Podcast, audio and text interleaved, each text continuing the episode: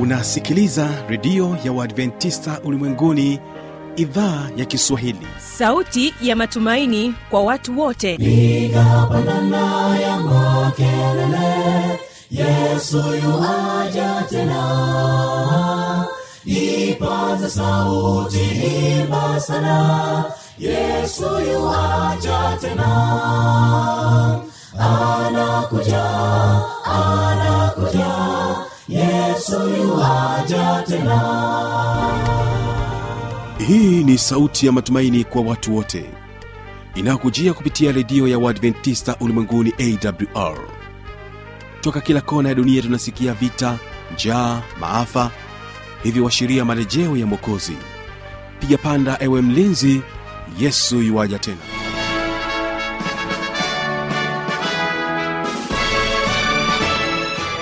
ni matumaini yangu mpendwa msikilizaji hujambo na unaendelea kutegea sikio idhaa ya kiswahili inayopatikana katika masafa mafupi ya mita bendi 25 unaweza pia ukatusikiliza kupitia tovuti ya wwwawrrg na mpendwa msikilizaji ni kukaribishe tena katika mfululizo wa mabiri haya kwa njia ya redio ambapo leo utaweza kusikiliza somo ambayo nasema kwamba kitabu chenye tumaini ikiwa ni katika sehemu ya pili utakuwa naye mchungaji Livin gesi kumbuka ya kwamba neno kuu katika mikutano yetu hii linasema kwamba tumaini katika ulimwengu wenye changamoto. Msikilize mwimbaji asha majura akisema neno. Baada ya hapo basi utaungana naye mchungaji Livin gesi kitabu chenye tumaini. Neno lako ndilo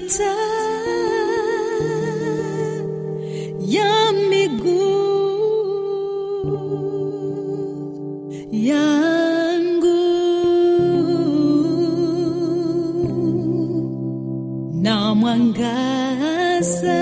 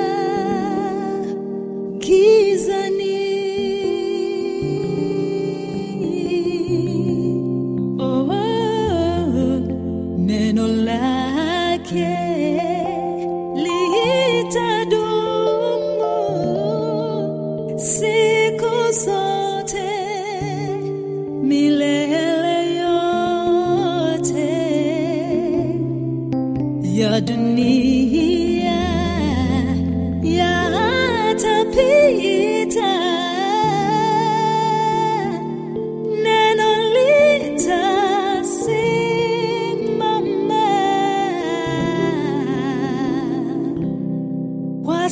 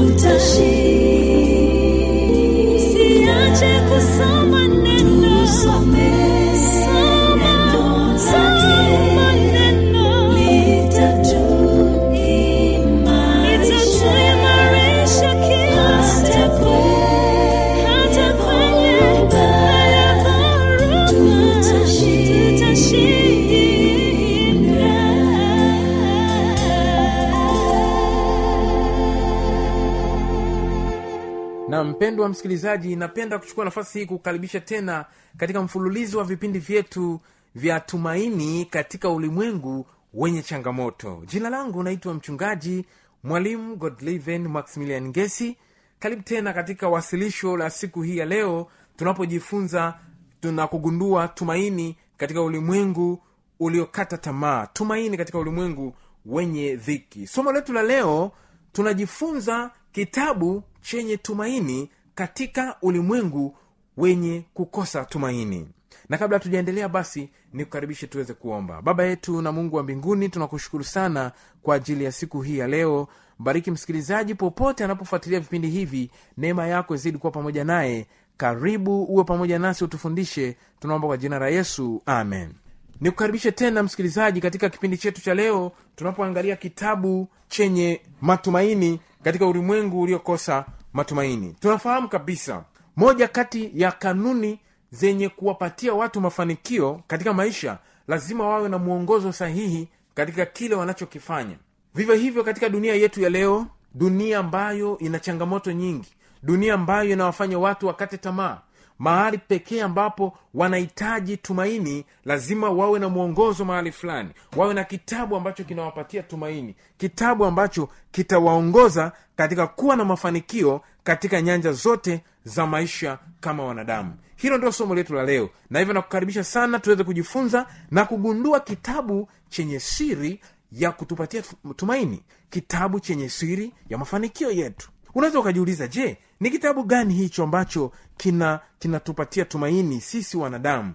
Yoshua moja mstari wa nane yoshua moja mstari wa nane neno la mungu linasema hivi kitabu hiki cha torati kisiondoke kinywani mwako bali yatafakari maneno yake mchana na usiku upate kuangalia kutenda sawasawa na maneno yote yaliyoandikwa humo maana ndipo utakapoifanikisha njia yako. Kisha ndipo utakapostawi sana. Bwana yesu asifiwe.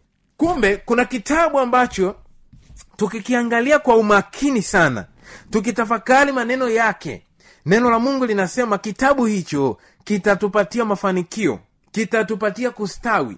Na, na, na biblia inafunua ya kwamba ni kitabu cha torati. Lazima tujue hiki kitabu cha torati ni kitabu gani na kiliandikwaandikwaje? Kitabu hiki chenye ahadi za namna hii ya thamani. Katika timotheo wa pili tatu fungu la kumi na sita timotheo wa pili tatu fungu la kumi na sita anasema kila andiko lenye pumzi ya mungu lafaa kwa mafundisho na kwa kuwaonya watu makosa yao na kwa kuwaongoza na kwa kuwaadibisha katika haki. Bwana yesu asifiwe. Kumbe kitabu hiki cha torati kitabu hiki chenye siri ya mafanikio tunaambiwa ni andiko andiko lenye pumzi ya mungu. Na leo ndo tunahitaji tuangalie hili andiko lenye pumzi ya mungu ambayo linafaa ambayo linaweza kutuongoza katika maisha haya ambayo linatupatia mafundisho neno la mungu ambalo linaweza kutuonya andiko ambalo linaweza kutuadibisha na andiko hili linaweza kutuongoza katika haki zingatia maneno haya ya msingi kwa habari ya kitabu hiki cha thamani. Neno la mungu. Anasema ni neno lenye pumzi ya mungu. Ukisikia neno lenye pumzi ya mungu linamaanisha ni neno lenye chanzo chake na mungu. Kila neno kila andiko lenye chanzo na mungu lina baraka. Lakini pia ukisikia andiko lenye pumzi ya mungu maana yake ni neno lililo na mamlaka ya mungu au mamlaka ya kimungu ukisikia andiko lenye pumzi ya mungu maana yake ni neno lenye nguvu ya mungu mwenyewe. Bwana asifiwe sana. Maneno haya yanatuongoza katika kuwa na mafanikio katika kustawi maishani. Maana tukizingatia kitabu hiki cha torati tukizingatia andiko hili tukizingatia neno la mungu mungu atatupatia maisha yenye kufanikiwa. Tunapokuwa na changamoto katika maisha katika ulimwengu uliokata tamaa tunapata tumaini katika andiko la mwenyezi mungu. Tunapata tumaini katika andiko la mungu mwenyewe. Petro mtume petro anaandika hivi kuhusu ukweli ukweli huu ya kwamba kila andiko lenye pumzi ya mungu linafaa kwa mafundisho linafaa kuwaongoza watu linafaa kuwaadibisha linafaa kuwahekimisha.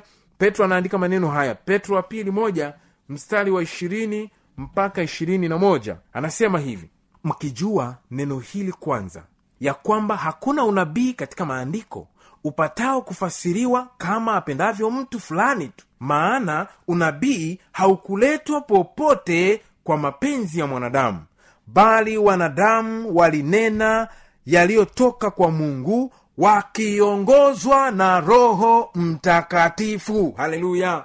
Kwa hiyo hakuna hakuna neno la mungu ambayo limekuja kwa mapenzi ya kibinadamu neno la mungu limekuja kwa mapenzi ya mungu. Anasema wanadamu waliandika yaliyotoka kwa mungu wakiongozwa na roho mtakatifu. Na ndiyo maana tukapata andiko hili. Ndiyo maana tukapata vitabu hivi ambavyo mkusanyiko wake vi, vi, vinaitwa biblia vinaitwa biblia. Neno biblia ni, ni neno la kiyunani ambalo linaitwa lina, lina, lina biblos. Neno hili biblos maana yake ni mkusanyiko wa vitabu mkusanyiko wa vitabu. Biblia ni mkusanyiko wa vitabu. Biblia ina jumla ya vitabu 66 ambavyo vimegawanywa katika maagano mawili. Agano la kale vitabu 39 na agano jipya vitabu 27 vitabu 66 mkusanyiko wa pamoja wa vitabu hivi ndivyo vinaunda neno inaitwa biblos au biblia na vitabu hivi vimeandikwa katika nyakati tofauti tofauti takriban zaidi ya miaka elfu moja na mia sita vikiandikwa na zaidi ya waandishi arobaini. Ni neno ambavyo vimekusanywa na cha ajabu kimeandikwa na waandishi katika miaka tofauti tofauti. Ilikuwa ni, ni tofauti kabisa. Ukiangalia wakati imeandikwa zamani wakati wa, wa, wa, wa, wa, wa, wa, wa mtumishi wa mungu musa baadaye inakuja kuandikwa na mtumishi paulo. Eh, ni, ni, ni miaka mingi karne nyingi zimepita lakini kwa pamoja vinaongoza watu na kuadibisha watu. Kwa hiyo mkusanyiko huu wa vitabu unaitwa biblos au unaitwa biblia na ndio neno la mungu. Na kwa kuviangalia vitabu hivi vinatupatia kufanikiwa vinatupatia ku, ku, kuishi maisha yenye amani vinatupatia tumaini katika dunia iliyo iliyo- iliyo- iliyopata changamoto katika dunia iliyokata tamaa. Unaweza ukajiuliza swali hivi biblia ni kitabu kinachomuhusu nani hasa? Nani hasa muhusika mkuu katika biblia? Au ni nani hasa anayezungumzwa? Ni nani aliye kiini katika biblia? Katika kitabu cha yohana tano mstari wa 39 yohana tano mstari wa 39 neno la mungu linasema maneno haya. Mwayachunguza maandiko kwa sababu mnadhani kwamba ninyi mna uzima wa milele ndani yake. Na hayo ndiyo yanayonishuhudia bwana yesu asifiwe. Sikiliza maneno haya. Anasema kumbe kuchunguza maandiko yanakupa uzima wa milele lakini kikubwa zaidi maandiko yanamshuhudia mungu yanamfunua mungu. Kwa hiyo biblia ni ufunuo wa mungu. Ni kitabu kinachomuhusu mungu. Na tutaangalia huyu mungu amefunuliwaje. Huyu mungu amefunuliwaje kwetu? Maana ufunuo wa mungu ni mpana sana. Lazima tuelewe huyu mungu ni mungu wa aina gani ambaye amefunuliwa katika biblia. Ukisoma luka ishirini na nne na mstari ule wa ishirina saba neno la mungu linasema maneno haya. Luka ishirina nne na mstari ule wa ishirina saba akaanza kutoka musa na manabii wote akawaeleza katika maandiko yote mambo yaliyomhusu yeye mwenyewe.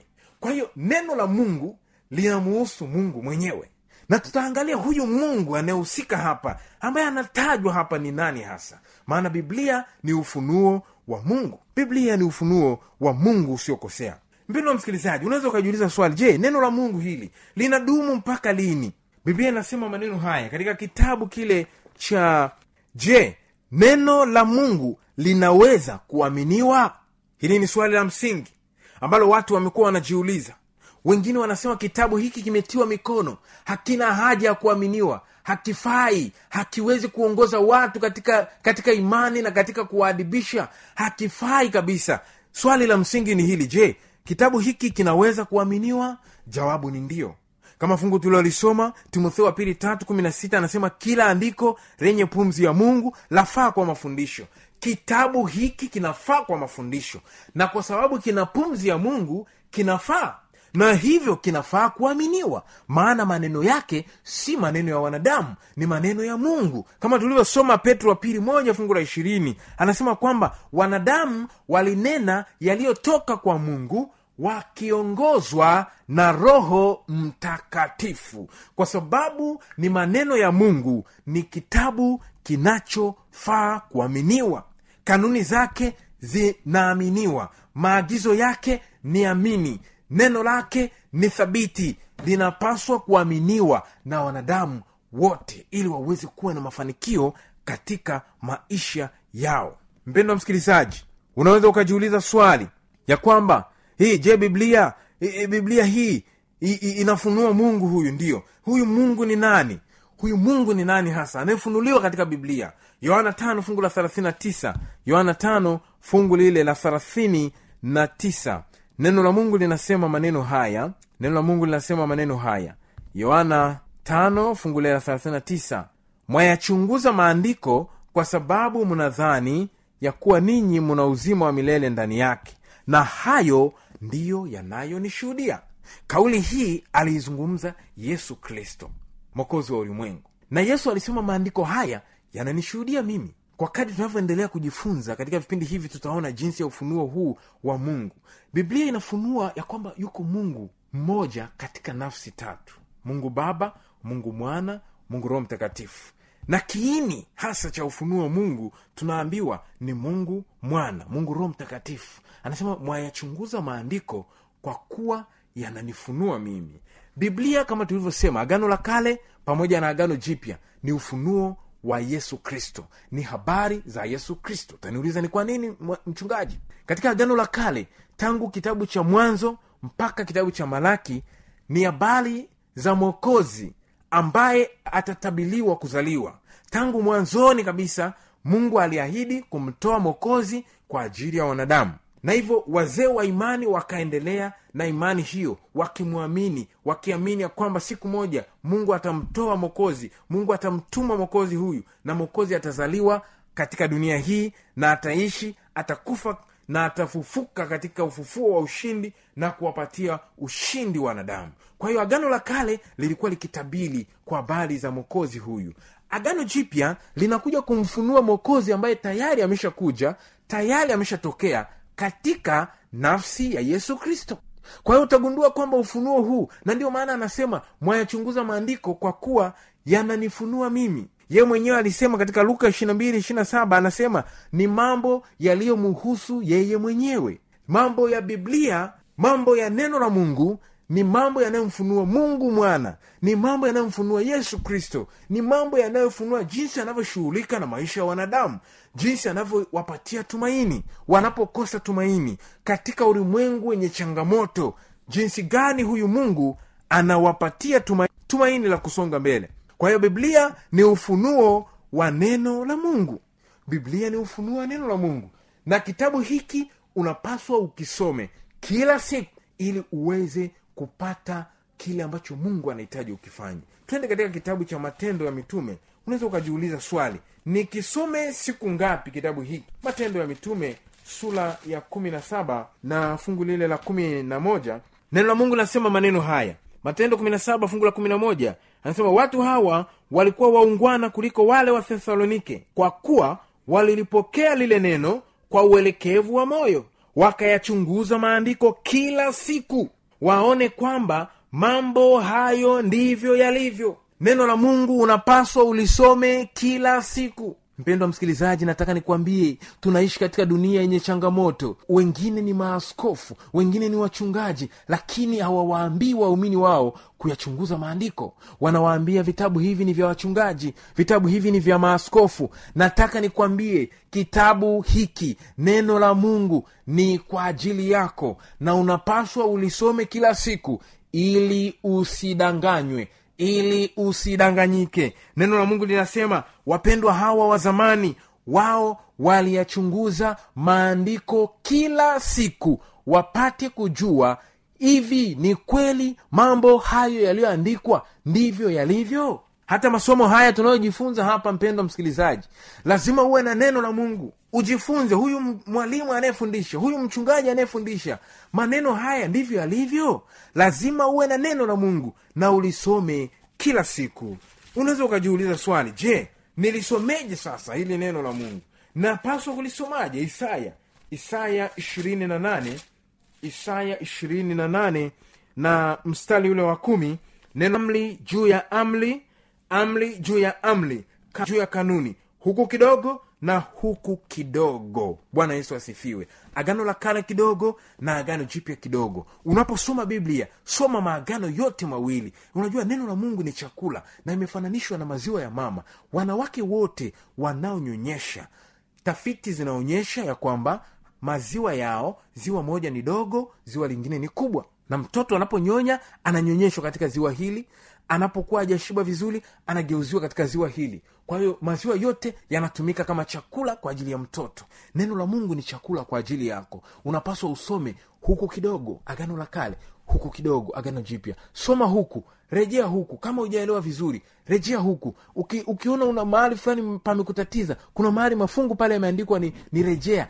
Nenda upande huu. Kuna watu leo wanafundisha watu ya kwamba agano la kale limepitwa na wakati ya kwamba halifai hilo agano la kale. La hasha si kweli. Neno la mungu linafaa kwa mafundisho na ni maagano yote mawili agano la kale pamoja na agano jipya. Kwa hiyo unavyosoma neno hili soma huku kidogo baadaye unahamia huku kidogo ili upate ile mantiki nzima upate ile, ile, ile fundisho zima ambalo mungu amekusudia kwa ajili ya maisha yako. Msikilizaji unapopitia changamoto nataka nikutie moyo katika mafungu haya tunapokuwa tukihitimisha. Katika kitabu cha ufunuo sura ya kwanza ufunuo sura ya kwanza na mstari ule wa tatu neno la mungu linasema hivi ufunuo sura ya kwanza mstari ule wa tatu. Heri asomaye na wao wayasikiao maneno ya unabii huu na kuyashika yaliyoandikwa humo kwa maana wakati huu karibu. Heri asomaye ana heri asomaye. Amebarikiwa yeye anayesoma neno la mungu. Nataka nikutie moyo mpendo wa msikilizaji.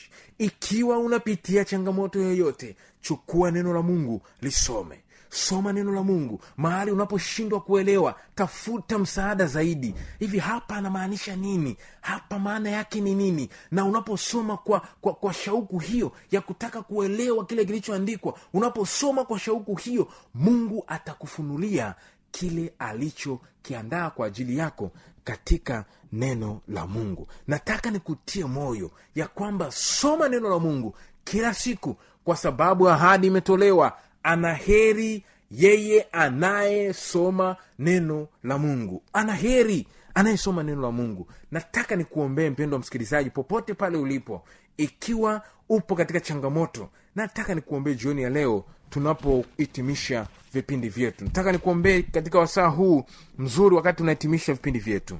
Baba yetu na mungu wetu mwema tunakushukuru sana kwa kutupa nafasi ya kujifunza neno lako. Asante kwa ajili ya vipindi vizuri ambavyo tunajifunza mafundisho ya neno lako. Leo tulikuwa tunajifunza kitabu chenye tumaini katika ulimwengu uliokata tamaa. Tumegundua kwamba viko vitabu vingi lakini kwa vyenyewe haviwezi kutupatia tumaini. Ni kitabu kimoja peke yake ambacho kinaweza kutupatia tumaini sisi watoto wako. Naomba umpatie msikilizaji tumaini. Naomba umpatie tumaini pale alipopoteza tumaini. Ikiwa anapitia changamoto katika maisha yake mungu na kusihi mpatie nguvu mpya ya kusonga mbele ili akadumu kuishi maisha yanayokupendeza na jina lako likatukuzwa katika maisha yake. Asante kwa kuwa umesikia maombi yetu. Tunaomba tukiamini kupitia jina la yesu mwokozi wetu. Amen. Mpendo msikilizaji mawasiliano yetu ni namba zifuatazo. Sifuri saba sita mbili tatu sita saba moja sita tisa. Nitakwenda kurudia namba hii ipo katika whatsapp pia. Sifuri saba sita mbili tatu sita saba moja sita tisa. Ikiwa una swali ikiwa una changamoto yoyote unahitaji msaada zaidi unaweza ukawasiliana kwa namba hiyo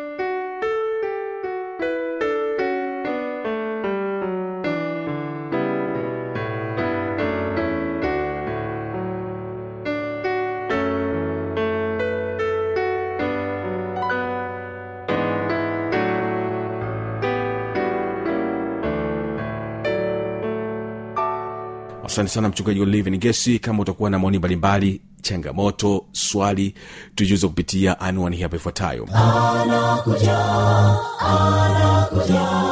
Yesu tena. Na hii ni awr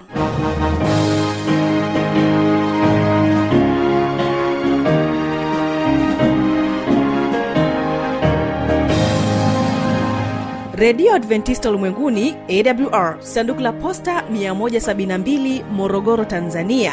Anwani ya barua pepe ni kiswahili at awr org. Namba ya mawasiliano simu ya kiganjani 653 570814 na pia unaweza kuwasiliana nasi na idhaa ya maasai kwa nambari 769 986355 ukiwa nje ya tanzania kumbuka kuanza na namba kiunganishi alama ya kujumlisha 255 unaweza kutoa maoni yako kwa njia ya facebook kwa jina la awr tanzania.